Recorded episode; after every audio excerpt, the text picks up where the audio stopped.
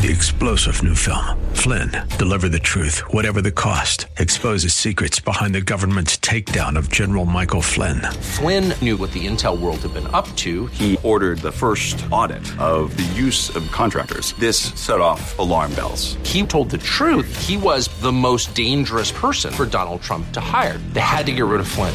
Flynn, deliver the truth, whatever the cost. Available now. Watch it today. Go to salemnow.com. Salemnow.com. Pastor Keith Crosby of Hillside Church. So let's start at the beginning. We are told, we hear that Christianity, the Bible in particular, demeans women and oppresses them. Well, let's start and see with what the text says from the beginning. In, in Genesis chapter 1, verse 27, God created man in his own image, in the image of God, he created him, male and female, he created them. What does that mean? It means that men and women are equally created in the image and likeness of God. That's what the Bible says. I can see the promised land, though there's pain within the plan. There is victory in the end.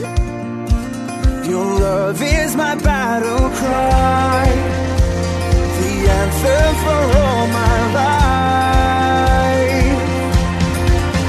Every giant will fall, the mountains will move, every chain of the past you've broken into.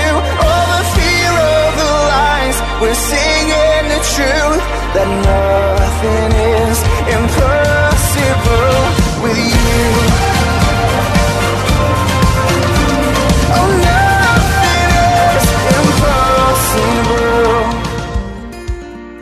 Hello and welcome to the Grace to Live radio broadcast with Keith Crosby, Senior Pastor here at Hillside Church in San Jose, California. We are so blessed that you've chosen to spend time with us on the program today. And as always, we would like to encourage you to follow along with us in your Bibles if you can. On today's broadcast, Pastor Keith continues with his Family Matters teaching series.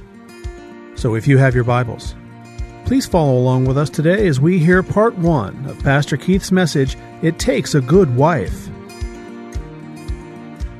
Let me just pray for us right now. Father, as we prepare to get into this message and continue our series on family matters, Lord, you know that we've talked about marriage for a few weeks, we've talked about husbands for a few weeks, and now we're going to talk about wives for a few weeks, Lord. Help us, Father, to look into your word and not to be conformed to the culture, not to be conformed to this world, but to be transformed by the renewing of our minds so that we can know, show, demonstrate, and prove what your perfect and excellent will is, Lord. We pray this in Jesus' name.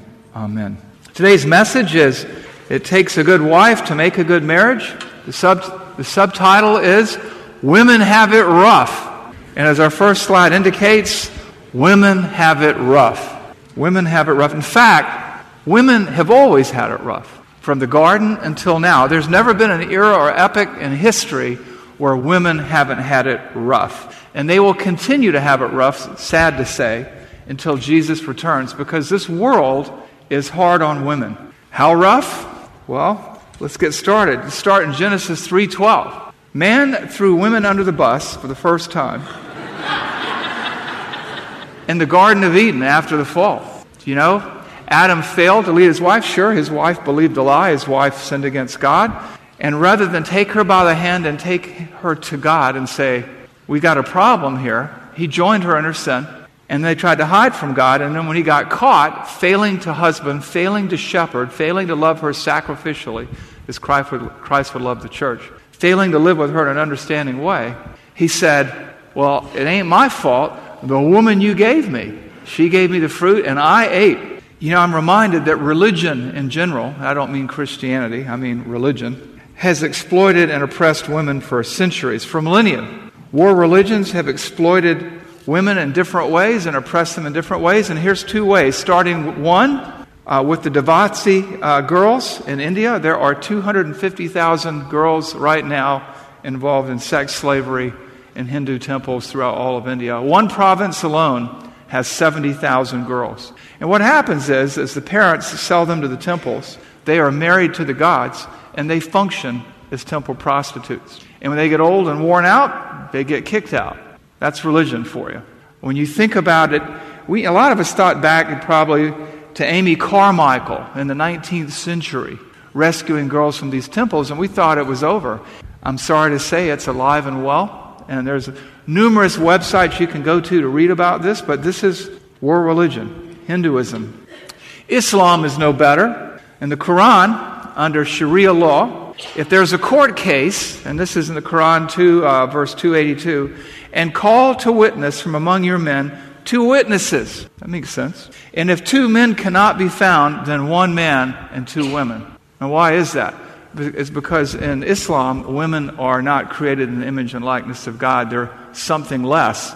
And even in the most simple court case, a civil case, it takes the testimony of two women to be equal to or less than the testimony of one man. So if you only have one man, you got to find two women. And we won't even talk about genital mutilation or the fact that if you were to take a short term mission trip to an uh, Islamic country, you would be told by your briefing team if you walk down the street and see a man beating his wife, just keep walking. That's world religion. And all the semantic and logical gymnastics get around verses like this in the Quran don't take away from the fact that verses like this are there. But you know what? Women have had it rough all around. Even early European culture. We'll start with Rome. Here's a letter uh, to, from a Roman soldier to his wife. Hilarion, he's not hilarious, Hilarion to Alice, his sister, heart, heartiest greetings. To my dear Barrus and Apollarion, know that we are still even now in Alexandria. He's writing from Alexandria, Egypt. Do not worry if all the others return and I remain in Alexandria. I beg and beseech of you to take care of the little child. As soon as we receive wages, I will send them to you. Seems like a thoughtful guy. If, good luck to you, you bear offspring, if it is a male, let it live. If it is female, expose it. You told Aphrodisias, Do not forget me. How can I forget you? I beg you, therefore, not to worry. Which is written in the 29th year of Caesar. This doting dad says, Now, if, if, if you bear me a son, great, take care of it. If you bear a daughter, leave her outdoors and let her die of exposure. You know I love you. Women have it rough. They've always had it rough. And then enlightened secular thought and reproductive rights. Today in uh, India and China, there are 200 million missing little girls. Where are they? They are victims of, of sex selection, abortion, and infanticide. And let me explain. The abortion basically, you don't want a girl, you don't have to have a girl. You have the right to choose, and they do. 200 million missing. In fact, in China, under the one uh, child, one parent uh, population control order, the grandmothers used to drown or suffocate the little girls after they were born. This is enlightened secular society. In fact, in these two countries, there are 25% more male births than female births. What about our culture? Certainly, in enlightened Western culture, we have a higher view of women. Let's look to some of the female cultural icons. There you've got Madonna, dressing like a 16 year old floozy, and she's my age. And she shows it, you know, and this is who the young girls are being made to look up at. Then you have Miley Cyrus, uh, used to be called Hannah Montana, and these pictures have to be cropped because you wouldn't believe what they look like. And this is who the little girls look up to today. This is who, these are empowered women. Empowered women. And you have Lady Gaga, and I don't know what she's doing there, but it ain't good. These are the role models. These are role models. Women have it rough. Then there are the male cultural icons Harvey Weinstein, 103 Academy Award nomination, a pillar in political activism, serial rapist. Speaking of serial rapists, then we have Hugh Hefner, who made pornography seem almost normal and who perverted the ideas of sexual relations between men and women. And we are still suffering from his, from his ideas today. We're not suffering like he is right now, but we're suffering. And then well, let's talk about little girl magazines. Uh, speaking of pornography, we have Teen Vogue here. You know, here's the rebellious, the outspoken, empowering magazine that you need to read right now. And this magazine gives little girls lessons on anal sex and sodomy and why it's cool. That's why women have it rough. The culture is going to hell in a handbasket. And all the cultural icons and dirty old men male and female, are, are, are objectifying women, making them just sex objects. And many of the women in our culture are buying it and subjecting themselves to this kind of humiliation and degradation. And speaking of dirty old men, let's not forget the next slide Harvey Weinstein, Bill Clinton, and Bill Cosby, serial abusers, but yet lifted up into culture, honored and respected. And all three of them should probably be in prison today. But they won't be because they're powerful men. And that's why women have it rough. And if that, that you know, and I don't want you to think it's just on this big giant scale like this. You know, then you have some of the more subtle offenders, what we call garden variety knotheads. People like me, husbands who fail on the job, husbands who sometimes love to fail their wives as Christ loved the church, and they make it very difficult for wives. Women have it rough. Women have it very, very rough. You can take my picture down, thank you. No, just. Women have it, have it very rough, very rough indeed. And why am I telling you this? Because I'm telling you this because I want to set the table for today's discussion. We are about to continue our series of talks on marriage matters. And we're going to be talking about that it takes a good wife to make a good marriage. But I think we need to acknowledge that it's hard to be a good wife in this culture. It's hard to be a woman in this culture. And to make it even harder to be a woman in this culture, we have all these pseudo cultural objections to the Christian worldview. We hear things like Christianity oppresses women, Christianity uh, uh, demeans women, Christianity uh, robs women of their identity. And there have certainly been abuses. There's what we used to call in the South Bubba theology, redneck theology. And by the way, it's just not, it's everywhere, like the, like, like the flu, where there, people take verses out of context and make them say what they want them to say, just like our culture does today about Christianity. But what I want to do is I want to address these cultural objections. So we're going to be covering a lot of territory. The verses will be up on the screen. And in the process, we're going to take you from Genesis through uh, chapter 1 through Ephesians chapter 6 today. So let's start at the beginning. We are told, we hear, that Christianity, the Bible in particular, demeans women and oppresses them. Well, let's start and see with what the text says from the beginning. In, in Genesis chapter 1, verse 27, God created man in his own image, in the image of God, he created him, male and female, he created them. What does that mean? It means that men and women are equally created in the image and likeness of God. That's what the Bible says. That's a lot different from the Quran, where you have to have two women to make one man. Genesis 5 2. Male and female, he created them and blessed them and named them man for they, when they were created. Now it says man there. the word there is ha-adam, which means from the ground or from the dust. But the point is, men and women, in the view of God, in the Old Testament, are of the same nature and essence. This is the primary original understanding of personhood before and after the fall. And that's why Adam sings in the first love song in the Bible. I know some people want to say it's the first rap song, but it's not. You know, this is now bone of my bone, flesh of my flesh. And this is far different than our traditional culture. Some of us are old enough to realize, to remember the old rhyme, where are little boys and little girls? What are they made of? What are little boys made of? Snips and snails and puppy dog tails, and what are little girls made of? Sugar and spice and all that all things nice. But let's not confuse our traditions, quaint as they might have been, with what the Bible says. And the Bible takes an entirely different view of women. In, in Galatians 3:28 and 29 we read this. There is neither Jew nor Greek, there is neither slave nor free, there is, ne- there is no male and female, for you are all one in Christ Jesus. And if you are Christ's, then you are Abraham's offspring, heirs according to the promise. Now, people try to bend that verse to say a whole bunch of other things too. But what ta- this verse is talking about is that men and women are equally precious in the sight of God for salvation. Now, people a lot of times try to create a false dichotomy between the Old Testament and the New Testament. But Jesus is the same in both Testaments. And the Word of God and its view of women is the same in both Testaments. In Proverbs 1 8 and 9, we read this Hear, my son, your father's instruction, and forsake not your mother's teaching, for they are a graceful garland for your head and pendants to your neck. And, and 620, Proverbs 620 says this My son, keep your father's commandments and forsake not your mother's teaching. They're listing them side by side. The book of Exodus, Exodus 20, the Ten Commandments, Deuteronomy 5, Ephesians 6, honor your father but not your mother.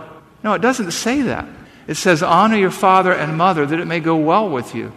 Jesus quotes that passage in Matthew and Mark 7, 9 through 10. And then in the pastoral epistles, you know, people try to take 1 Timothy and disqualify it because what it says about the roles of men and women in the church. And they try to, you know, claim, well, you know, this is this may not be inspired, but you know it is. In 1 Timothy 5, 1 and 2, it says this Do not rebuke an older man, but encourage him as you would a father. Younger men as brothers, older women as mothers, younger women as sisters in all purity. Paul is writing to his aide de camp, to his protege, and he's saying, Look, you treat women, treat everybody well, but treat older women as mothers, younger women as sisters in all purity. How different that is from the Roman centurion. If it's a boy, let it live. If it's a female, expose it. Then, of course, we come to the commands for husbands that we've talked about for the last two weeks in Ephesians 5. Husbands, love your wives as Christ loved the church and gave himself up for her. Love your wives as your own bodies. And then you come to 1 Peter chapter 3, verses 7 and 8. Likewise, husbands, live with your wives in an understanding way, showing honor to the woman as the weaker vessel, since they are heirs, some translations say joint heirs with you in the grace of life, so that your prayers may not be hindered. Finally, all of you have unity of mind, sympathy, brotherly love, a tender heart, and a humble mind. He's talking to men and women in marriage here. Now, I notice in this section there's a lot of people who like to get bent out of shape about the weaker vessel terminology, but they forget the context in which Peter is writing. He's writing in Greco Roman culture, you know. If it's a boy, let it live. If it's a girl, expose it. And he's writing at a time when there was a might makes right mindset in the culture. Men were legally stronger, physically stronger, and he's saying, look, live with your wives according to knowledge. We already explained all that last week, right? Showing her honor. Timao is the it's a verb. Honoring her as a fellow heir, as a joint heir in the blessings of God. And then there's a little bit of a threat there so that your prayers will not be hindered. Now, we can take comments out of context all day long and try to exploit them. It's what our culture does. We take turns yelling at each other. But the bottom line here is, is that the Bible, the Bible is countercultural. And the Word of God, which has something to say about every inch of thread that makes up the fabric of our existence, treats men and women in the same way. They are equally precious, equally created in the image and likeness of God, equally valuable to Jesus Christ for salvation. And they have different roles and goals to play in life, in marriage, and in the church. From Genesis through Exodus, the Proverbs, the pastoral epistles, Galatians, the Gospels, 1 Timothy, Titus, 2 Timothy. In reality, the record shows that God's Word does not abuse or oppress women. But we do need to acknowledge that women have it rough. God has called them to a very complicated and complex role in society, in marriage, in the church, in the world. He's called them to great things. And He provides a better road for women than our culture does, than all the world religions do put together, than all the cultural icons and iconesses, if there's such a word. He calls them to be part of His kingdom work as joint heirs in the graces of life with their husbands, changing the world one soul at a time, beginning with marriage, beginning in their own home and radiating outward into the world that surrounds them. And so, what we want to do is head over to Ephesians. Now, you may have noticed that last week when I preached Ephesians 5 25 to 33, I didn't give you a lot of background on Ephesians, right? We just kind of dove in. Today, I want to, to pull back, and we're going to do a helicopter flyover from Ephesians 1 to Ephesians 6 10 and 11. Kind of like we did with John 6 that time. And what I want to do is I want, I want you to follow the discourse of Ephesians because Ephesians is about two things. Ephesians is about worship and warfare. And a lot of times, just like we did in John 6, we pointed out that, you know, we take three or four verses and preach on them, but we miss the whole discourse. And John 6 was all about Jesus' message to the world then and there and here and now, and it's not what they wanted to hear. And Ephesians is about worship and warfare.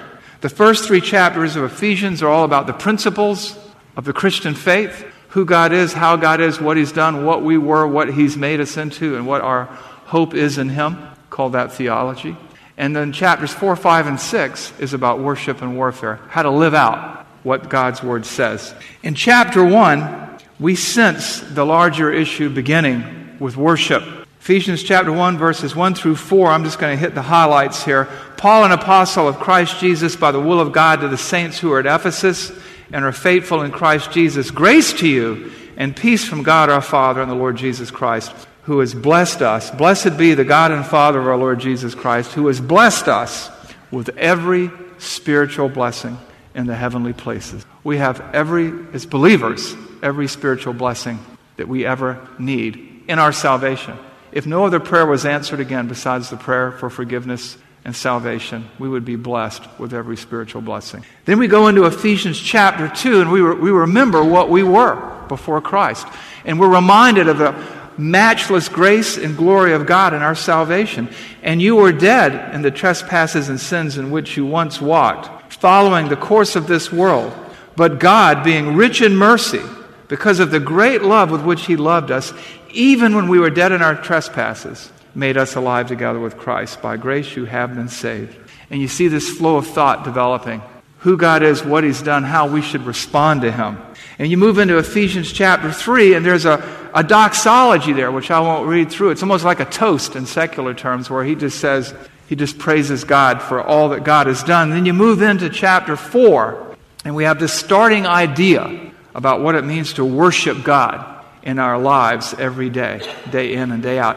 Paul writes in Ephesians 4:1, "I therefore, a prisoner of the Lord, urge you to walk, to live in a manner worthy of the calling to which you have been called. Live out your faith." That's what he says.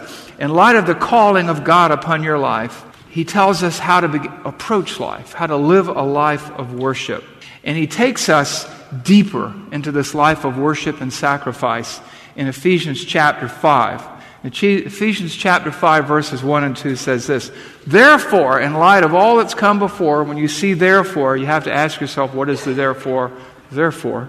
Therefore, in light of all this, in light of the calling on us, be imitators of God as beloved children and walk, and that word walk means live in love as Christ loved us and gave himself up for us, a fragrant offering and sacrifice to God. Live lives of worship and sacrifice. Remember who you represent and what he did for you. And in light of all that, imitate his example. And then the theme continues in Ephesians 5 15 to 17. Look carefully then how you walk. Examine carefully your life. Think about how you live, not as unwise, but as wise, making the best use of the time because the days are evil. Therefore, do not be foolish understand what the will of the Lord is. And then he tells them to really f- examine their focus and their priorities and what they should be. He tells them then and there, and all of us here and now. In Ephesians 5:18, we read this verse that everybody takes out of context and says drinking's a sin. Some drinking is. But what it, this verse is about is not about drinking, okay?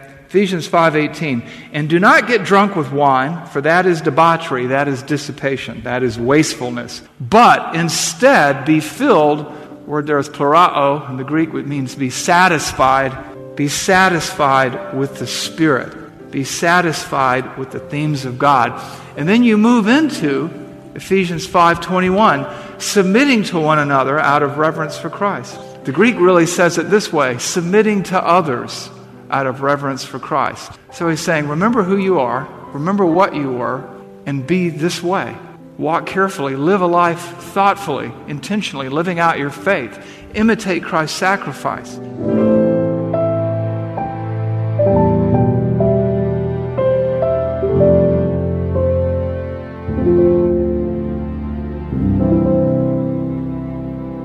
Pastor Keith Crosby on this special edition of the Grace to Live radio broadcast. Hello, everyone, and thank you for listening today.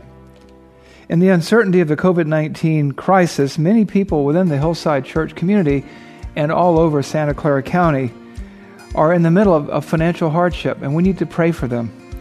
And we would ask you to pray for us as well. We want to thank you for listening and supporting this ministry. But it is a listener supported ministry, and and as much as we covet your prayers, we also ask you to consider a, a financial contribution to the ongoing work of this radio broadcast. Grace to Live Radio provides encouragement to so many people in the outside world who can't make it to church. And you can be part of that ministry by supporting us financially as you support us prayerfully.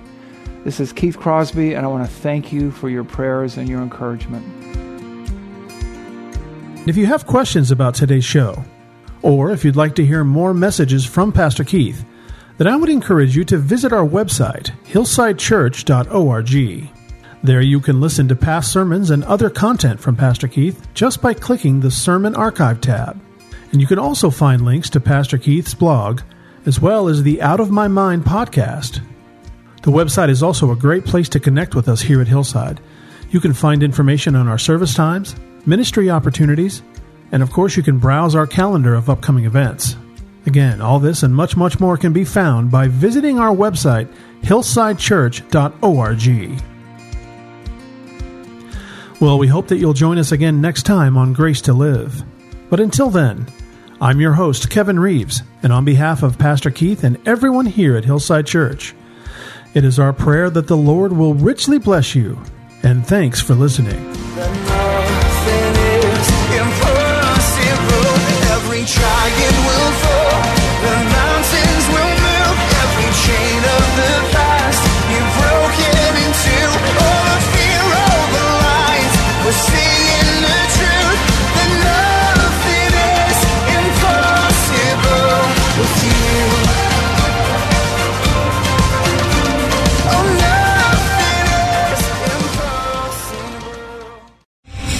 Star General Michael J. Flynn, head of the Pentagon Intelligence Agency, knew all the government's dirty secrets. He was one of the most respected generals in the military. Flynn knew what the intel world had been up to. He understood its funding. He ordered the first audit of the use of contractors. This set off alarm bells.